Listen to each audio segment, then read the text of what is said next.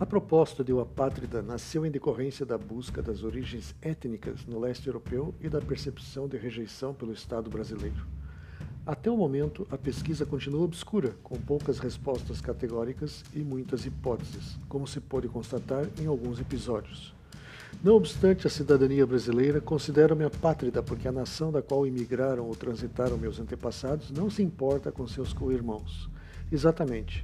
A Alemanha de Adenauer, Erhard, Giesinger, Brandt, Schmidt, Kohl, Schröder e Merkel apunhalou os conterrâneos, preferindo absorver a presença de outros povos.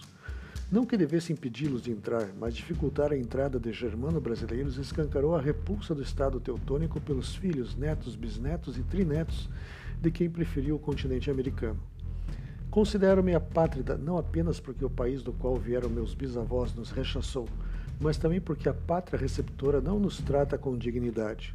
Somos máquinas a serviço de uma elite política que não larga o osso e nos extorque com impostos abusivos e comete frequente injustiça.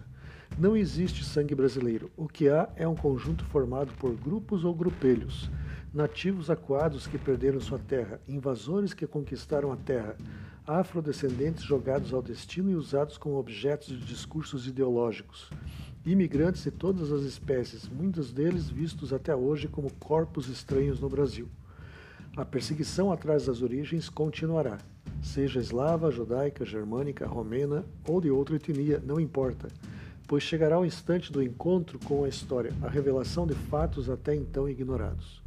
Este foi o Apátrida de hoje. Produção, redação, edição e apresentação Ruben Holdorf. Concluímos a primeira temporada. Até a próxima.